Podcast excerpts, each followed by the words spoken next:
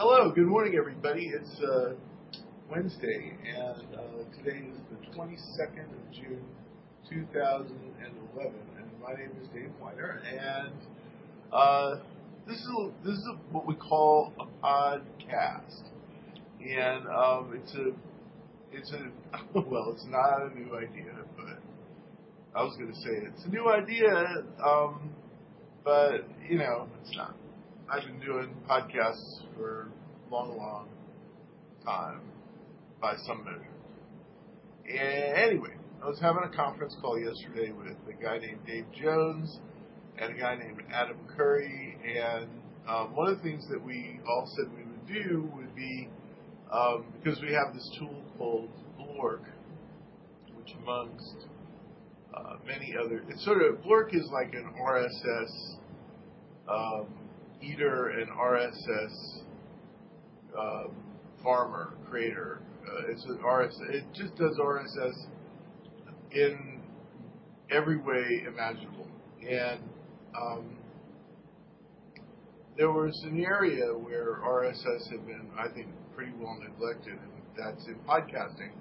Um, there really wasn't a good way to do a podcast, and um, the blogging tools had certainly a big opportunity to do that, and uh, and I don't think they really love podcasting, and I don't think any of them do it, and I don't think they spend much time thinking about it. And when I asked them to take a look at it, I sort of got a nice pat on the head and said, you know, that's very nice, but none of our users want to do that. And, you know, to which I thought, well, of course they don't want to do it because your products don't do it. Maybe they would get the idea of doing it if your products would do it. And, um, you know, it's not, most people don't want to blog either. I mean, so it's, if you have a product that people love to blog with, then you probably already have found a very large percentage of people who want to podcast. And maybe only like 5% or maybe 1% of people who want to blog also want to podcast. Although I think that number would be low. I would say, you know, 1% of the population are bloggers, if that much. I mean, blogging is a pretty rare thing. I mean, people who want to actually get up on the sand soapbox and speak their mind in the park, you know, there are a lot more people that gather around them listening than, than, than at the spectacle of, you know, here's a guy who's, sticking his neck out. Uh, um, far more of those people than there are the people who are willing to actually stick their necks out. Um, but I always go with the philosophy that if you produce a, a tool that is good at reading or listening or watching, that you almost have an ethical obligation to make that tool also capable of creating. Um, and that really came home to me uh, when I was pretty young with uh, uh, the Apple II. Um, the Apple II was a perfect example of that. Uh, you know, it was a, actually a very nice packaged product. You know, it was the kind of thing where, you know, if you weren't a techie, you might look at it and say, well, you know, I think I could use that. Uh, I mean, it had a sort of nice finish to it. But when you bought one of these things, in the beginning, all it could do was, you know, run basic, and you'd have to write your own programs to do anything. And then as it got more mature, um, it's, uh, you know, it, it still could run basic, even though it had packaged software for it. Um, and uh,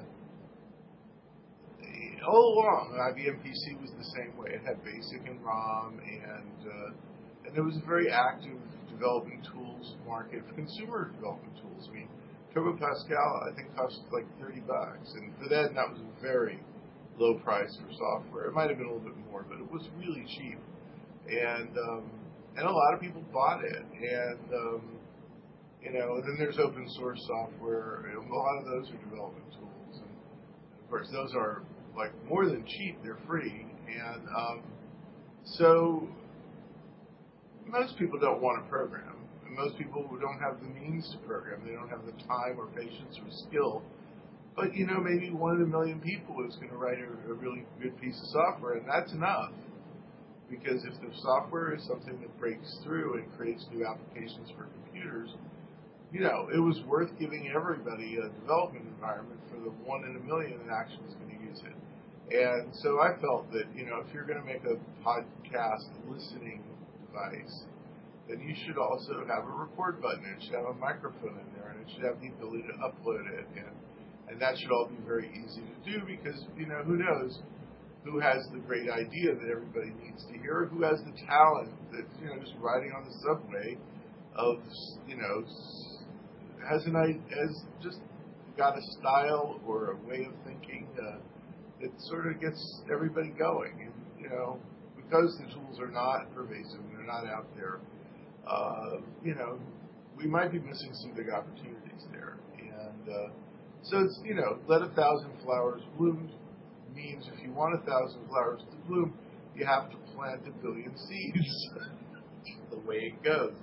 So, of course, not only was my podcatcher, which is the thing built into Blork, um, able to download them, but it's also able to upload them. And so what we all three of us decided yesterday, and we're going to do more of these conference calls, but just to begin with, is that each of us would, for some period of time, not specified, every morning do a five or ten minute podcast and just keep us up to date on what's going on, what we're doing. And, you know, as long as I'm working, I'm happy to do that because I I like to tell the story about what I've learned in the last day or, you know, whatever. Um, so, with that in mind, uh, how long have I been talking? Six minutes already. Six minutes for a really easy, simple idea. Uh, now, what I wanted, what I learned this week, and it all, uh, I really learned it yesterday, was something about DNS. And, you know, uh, we all have, I've been using DNS, um, you know, I don't know, probably since I started sending emails. Now, I think that email existed before DNS did, or I'm not sure of the chronology, but for a long time, you know, you can't use the web without using DNS. You know, when you type in google.com or uh, scripting.com or facebook.com or uh, whitehouse.gov or whatever, uh, there's there, that's DNS. I mean, basically, you're taking a name, uh, which is something that a human being finds easy to remember, and then that gets translated into a physical machine address, and that's how the computers know how to talk to each other. They don't know. They have to have those names translated into addresses, and then that's how you know. It's almost as if like you had a, a way of saying, you know, mom's house, and you could type into the computer mom's, or you could type into your car, mom's house, uh, and then it would take you to 28054 uh, Manchester Boulevard, Anytown, USA. You know, that would be the physical address. But in your mind, it would be that's mom's house, right? Same idea. And um, so here we are, we're using DNS, and we're using it for these very big things. And you think of, you know, creating a name as being something that you know, I don't care if it takes a half hour for that to fully propagate so that I could type, you know, the name in anywhere in the world and have it resolve. Uh, you know, a half hour is fine. You know, that doesn't seem to bother a lot of people. Uh, I, I personally don't think that's acceptable. I think because I have ideas, uh, have very concrete ideas that I built software around that say we should be able to give names to very small casual things too. Like a blog post should be able to have a name. Um, and, uh, you know, like, um, I don't know, dave27.blorkmark.com might be the name of, of, of a blog post. Or um, dave june22nd.blorkmark.com would be my uh, list of things that I did on the 22nd of June. Um, or uh, let's just say I'll I'll make uh, well let, let, me not make any promises there. I was going to say I'm going to give a, a name to this podcast, but I'm not sure that I've worked out yet how that's going to work exactly. But uh, at some point you'll be able to do that, and I'll be able to say this is podcast 237 dot scripting.com. Know, why not? Why not use scripting.com? I happens to be my domain. Um, and there are a lot of advantages to doing this. Um, first of all, they're sometimes a little bit to remember. Maybe that's not the biggest advantage. The very most important advantage is these things can move physically, and yet any pointers to them that exist out there in the world can still work. That's the reason why you want to give things names. You know, same idea with mom's house. What if mom moves around a lot? You know, I can still say mom's house, even if mom's house, instead of being in Anytown, USA, is in Elmsford, Wisconsin. I don't even know if such a place exists, or, uh, you know, Podunk, California, or the, the canonical bumfuck Egypt. that came from a friend of mine from Arkansas, who's a DNS expert, by the way, Sandy Wilborn, who, uh, you know, when you come from Arkansas, well, bumfuck Egypt that is actually could be a very, you know, metropolitan, cosmopolitan sort of place.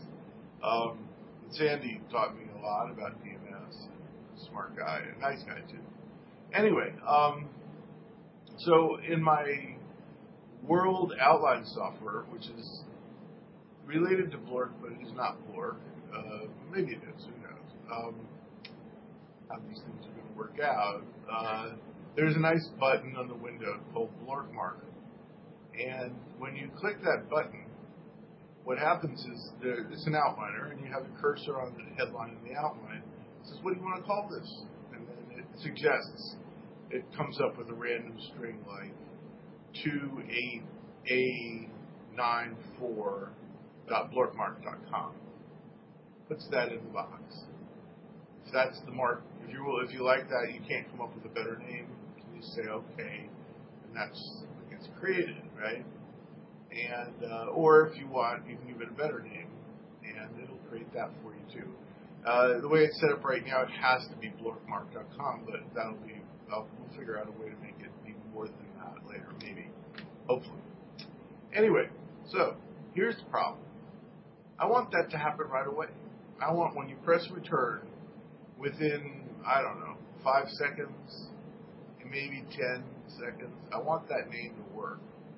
And it wasn't working. It wasn't happening. What would happen would be I would give it a name, and then uh, right next to the blork mark button is a view button.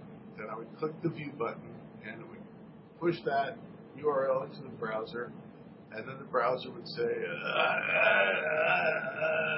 which is painful sound that browsers make when they can't find what you ask them to find. They say, I'm sorry, I asked DNS what this name means, and it said it didn't know.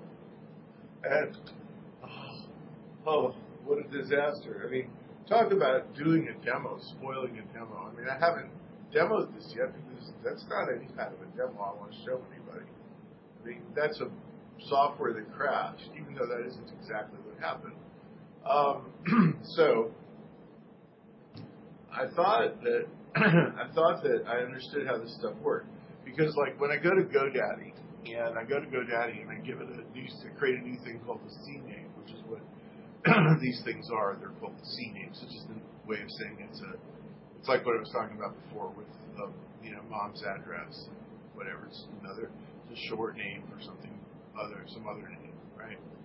And um, so when you go do that on GoDaddy, and then you you know go you create a CNAME, and then you go you you you click submit, and then you open up another tab in the browser and you type that thing in, and you press return, boom, you're there. It's good. I said, wow, if GoDaddy can do it right away, why can't everybody do it right away? Well, the answer is it was a surprise to me. There were two answers. First of all, there are some people who just don't rebuild their DNS more than once every half hour, and that's just the way it is. And so you can't use those guys because half hour is just ridiculous. You can't wait that long. No human being, it's just not worth it. The convenience isn't that great, you know, that you're willing to sit there and wait for a half hour or up to a half hour for that domain name to, to happen. But that's not what was hit, hitting me. What was hitting me was something called negative time to live, which is a very bizarre set of words to string together. It's not just time to live. I mean, let's hope I have some time to live. you know, uh, but uh, uh, but negative time to live is even weirder. And well, I'll just cut through all the. I mean, I could give you a very long-winded explanation of what each of those bits means, and but rather than I'll just cut to the chase and say what negative time to live means is how long should I be willing to remember a negative answer? Okay, so in other words, if if I say to you, "What's mom's?" I'm going. I want to go to mom's house, and then uh, the car comes back and says, well, "I'm sorry, I don't know what that means." So then you go, "All right, I want to go to mom's house," and then the car, and and but when the car first had to find out what mom's house is, it went to go ask somebody else because that's just the way it works. I mean, you, you know, that's how the information gets distributed around the net. And, you know, the first time you're asked, you ask somebody else, and then if he doesn't know, he asks somebody else, and then there's sooner or later they get to the root, and the root says, "Ah, I know," and then each one of those people along the chain now knows because they record the information as it's passing through them, so that if anybody else should ask, it doesn't have to go all the way back to the root. It just, oh, I know that one. I'll just tell you, right? The question, negative time to live, is okay. So I know along the way, I time to live is how long should you remember whatever address you were given because that just tells you how often mom can change her address if she wants to. Okay. In other words, let's say one day mom changes her address. Okay and then you ask for that address just right after she changed it, you're still going to get the old one, right?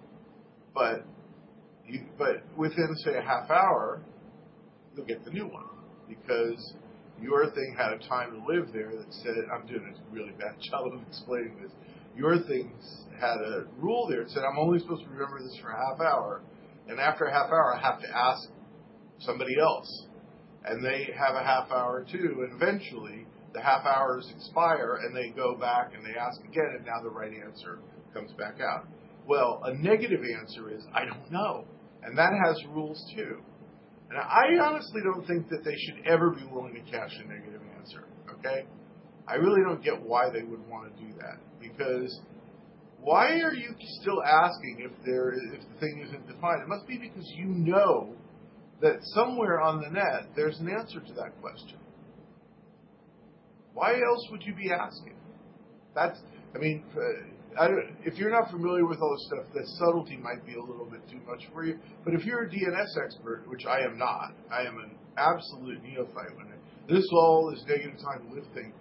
Believe me, yesterday morning at this time, I didn't know such a concept existed. Okay, and that's why, by the way, my tests were coming up with very bad results. Okay?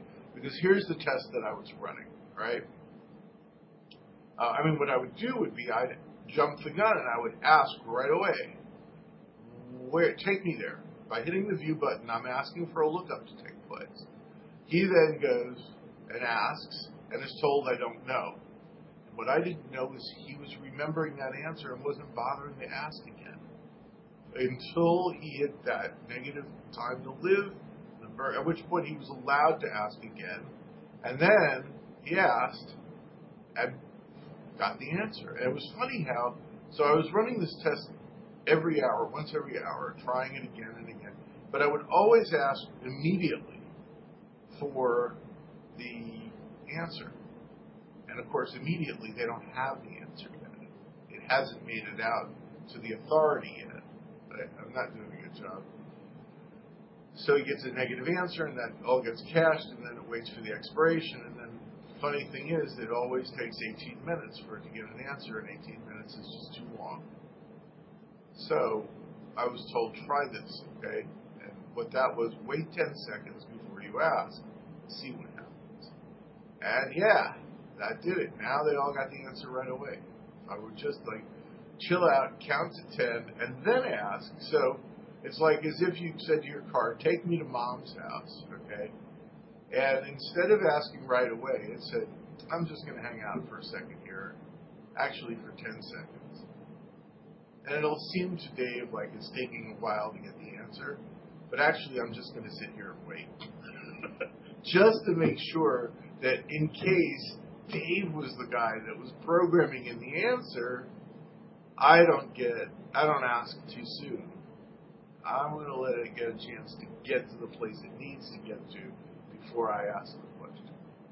I ask then, after waiting 10 seconds, get to the answer, and off we go to mom's house, and everybody's happy, except it took a little bit longer there. That 10 second wait is a little bit frustrating.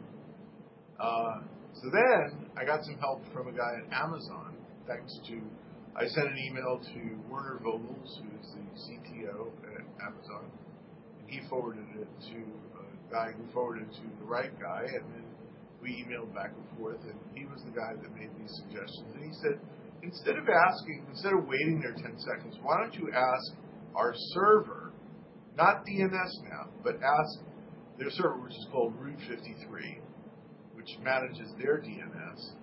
Why don't you just ask it every second whether or not it has set up that it, whether it is finished configuring the server so that it now knows about the name. So when you're asking their server, that's not screwing up the negative time to live stuff. And lo and behold, it all worked.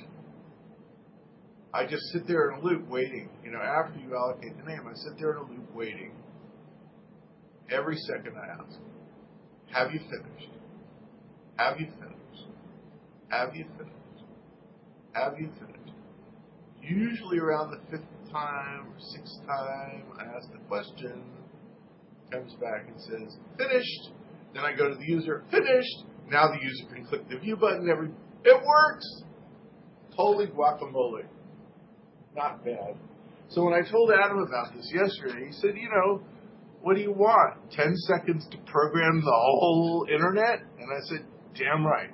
You're god. You're, I mean, if you have the power to get the whole internet behind this idea that you want to call this dave22.blorkmark.net, and if the internet takes 10 seconds to get that together, it's not unreasonable. It's not, for me, it's not what I've come to expect from the internet. I mean, I really have been impressed with how fast things happen on the net at a program level, you know. I mean, I can make a request of a server, and God knows where that server is, and I'm running my own software on the other end, and my I know how much work my software has to do on both ends, and I can ask that question on my machine and have it come back and get this sometimes in as little as a tenth of a second. It makes it through all the routers. It has to. It makes it through all my software, then all the routers. Then it gets at the other end. It gets has to go through all my software and then come back, and then go back through all the routers and then come back to me, and I process it. And all that happens in a tenth of a second. I mean, it's mind-boggling. I mean, it is really my poor brain has a tremendous amount of trouble understanding how all that can happen so quickly. So all that can happen so quickly, and believe me, in a lot of cases there's just so much it's hard to grasp. Then why does it take 10 seconds for a domain name server to learn that this name is associated with this name? That and I, I I don't get it, but I'm willing to accept it for at least for now. I still want it to be faster because what I don't want is I don't want the users to be sitting there going, because in 10 seconds, while it doesn't sound like a lot, when you actually are sitting there waiting for the 10 seconds, believe me, the thought pops into your head that maybe it's never going to come back, or maybe that something's broken, or, you know, I mean, the Mac does that a lot. You know, I got one more thought, and then I'm going to go because I thought I was just going to do this one thing and it would take five minutes, but now we're 24 minutes into it. But I got another thought for you that I want to share. Um, do you remember the Mac ads where? Uh, mean, the great these were great. You know, hi, I'm a Mac and I'm a PC, and the Mac guy was all you know. John, um, know, the PC guy was John Hodgman, and Justin Long was the Mac guy. And the Mac guy is, you know, very cool, and the popular kid type guy. You know, all the girls like him. Very, you know, you know, sort of with it. He's the Mac, of course, and and the PC guy is this the you know he's the nerd. He's lovable, but he's really fucked up. he wears a suit, and he's always crashing and getting viruses. And I mean, it's funny. Except there's one commercial where he just freezes a lot because they're saying you know PCs freeze, free, PCs freeze a lot, and that's certainly true. Uh, I remember because I spent quite a few years using PCs. Uh, but now I use a Mac, and I use quite a few of them. And I gotta say, uh, Macs freeze as much as any PC ever did. I mean, you just sit there and you watch that, you know, rainbow cursor thing spinning round and around. You go, come on, guys, I would really like to have my computer back. Hello. And every time that happens, I think about the stupid commercials. And I think about what fucking liars those guys are. I mean, and it really pisses me off that, you know, I mean, that they take what amount amounts to, I mean, that's just marketing. I know they all do it, and I know they lie like crazy. I mean, airlines say, oh, well, we really care about you, and I know that they don't. I mean, maybe some employees, and sometimes I'm surprised at how much airline people do care, uh, you know, and I've seen examples of it, but I got to say that most of the time I really don't think they care. And yet all their ads say, oh, you know, this is the friend, welcome to the friendly skies, or, you know, we're going to go the extra mile, or, you know, it's not enough to grow an airline, we have to be a good airline, and all that. You know, what crap, give me a break. You don't believe any of that stuff, and you certainly don't do it. But Apple, we always thought was more than that. Yeah, well, what a lie, because, you know, you never know when the Mac's just going to go freeze on you. And now you have to remember what you're doing because, uh, you don't know exactly when it's coming back. anyway, this was fun. I, I, I really sincerely hope that I can do this more frequently because I, I like to be in touch with people and I really like the idea of you know a bunch of people doing podcasts every day and uh, and then making the time of listening to them and sort of keeping up with people that way. So um, I don't know how much I can like do that. Know, one one more thing. I got just a couple more minutes, and I get I'll be right up to a half hour very shortly. Um, I don't listen to so many podcasts now that I'm riding my bike uh, because I don't listen. I don't listen. I'm, I'm listening for you know uh, for danger. my bike riding in New York is not a you know it's not it's something where you want your full attention to be on the bike riding process. So uh, not listening to so many podcasts these days. But I'll do the best that I can, and I certainly will, you know, record some uh, when I when I can do that. So anyway, uh, hope you've enjoyed this, and um, uh, we'll see you again real soon. Okay.